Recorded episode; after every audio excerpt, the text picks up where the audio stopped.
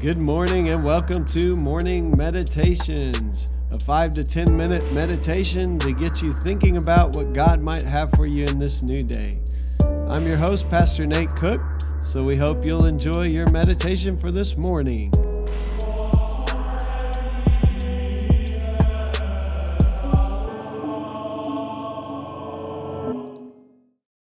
Hey, this is Pastor Nate, and this is your morning meditation. It's Wednesday, April the 1st, April Fool's Day today. Today we're reading out of Jeremiah 31, chapter 31, and verse 31. The days are surely coming, says the Lord, when I will make a new covenant with the house of Israel and the house of Judah. So, this is a hopeful message in Jeremiah. You see some of those messages in Jeremiah. One of my uh, favorite messages, messages in Jeremiah is where Jeremiah is instructed to go buy a field in a land that's about to become desolate. And it's this picture of even in the midst of despair, Jeremiah is buying this new field and it, there's going to be vineyards planted on it, and it's this symbol of hope. And this is another hopeful passage from Jeremiah. Uh, Brueggemann says this The core truth of our faith is this the God of the gospel brings life out of death. We can line out the move of death to life physically, historically, literally, metaphorically, or symbolically, any way you want. But the truth is a rock bottom acknowledgement that God can probe into our deepest negations and create new possibility, new space for life, new energy for obedience, and new waves of joy. So this this message of the gospel is a message of resurrection. It's a it's a message of this God who brings life from death. We talked a little bit about that last Sunday.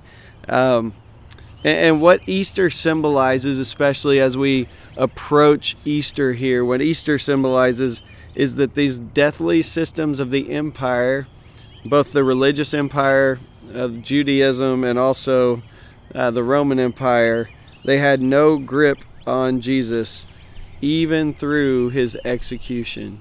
The resurrection says that even the execution of Jesus could not hold him, that he raised to new life. Then, throughout this little devotional, Brueggemann goes on to talk about other ways that we see throughout Scripture that God is constantly bringing life out of death. And the first obvious one is in the creation.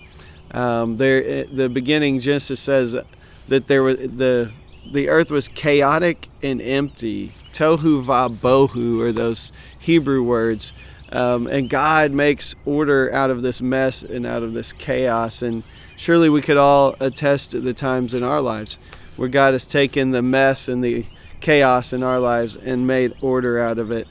And then he talks about Abram and Sarah, which we've been talking a little bit about here on morning meditations. Um, how Sarah is a barren woman, it's hopeless there's no way she can have children and god takes this old man and old woman who can't have children and brings forth a whole new nation. So out of the hopelessness of not being able to have children of being barren god brings new hope and new possibilities in the form of isaac.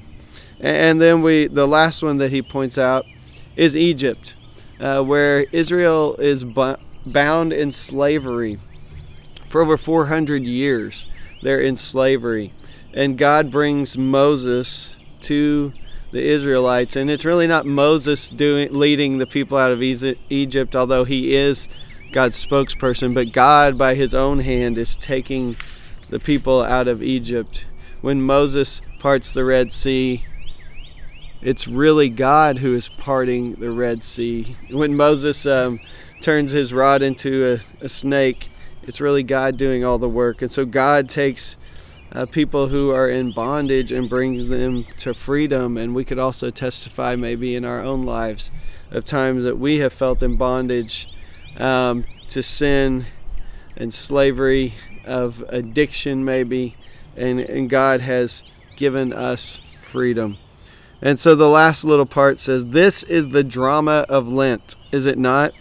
The journey of the relinquishment of old visions of reality that are failed and being surprised by the new life given in glad and inconvenient obedience. It is to this move that the God of the gospel invites us again and again. This God is ready to give new life, more ready, as we say, to give than we are to receive. And that's the real truth. God really wants to give us new life. And sometimes we are more hesitant to receive it than God is to give it. And Brueggemann would say all the time that's the case. That God is willing and ready to give us new life, but we're often clinging to those old systems of the empire that Jesus destroyed in his death. So here's our prayer for today. You are the God who makes a way when there is no way. There used to be a little song like that. Free us from our ancients, intransience, and our impoverished imaginations. Open us to your newness, the gospel gift given over and over and over again. Amen. And that would be my prayer for us today that we would be freed uh, from trying to live in systems and ways that are broken and bring only chaos, death, destruction, and that we would be open to receive the newness of God's new life and be obedient to the God who is making all things new. Hey, that's just a thought for this morning, and I hope you have a great day. Well, thanks again for joining us for this morning meditation. Hey, do us a favor rate us on iTunes or even leave some feedback about our podcast so that other listeners can know how much you enjoy your morning meditations. Hey, have a great day.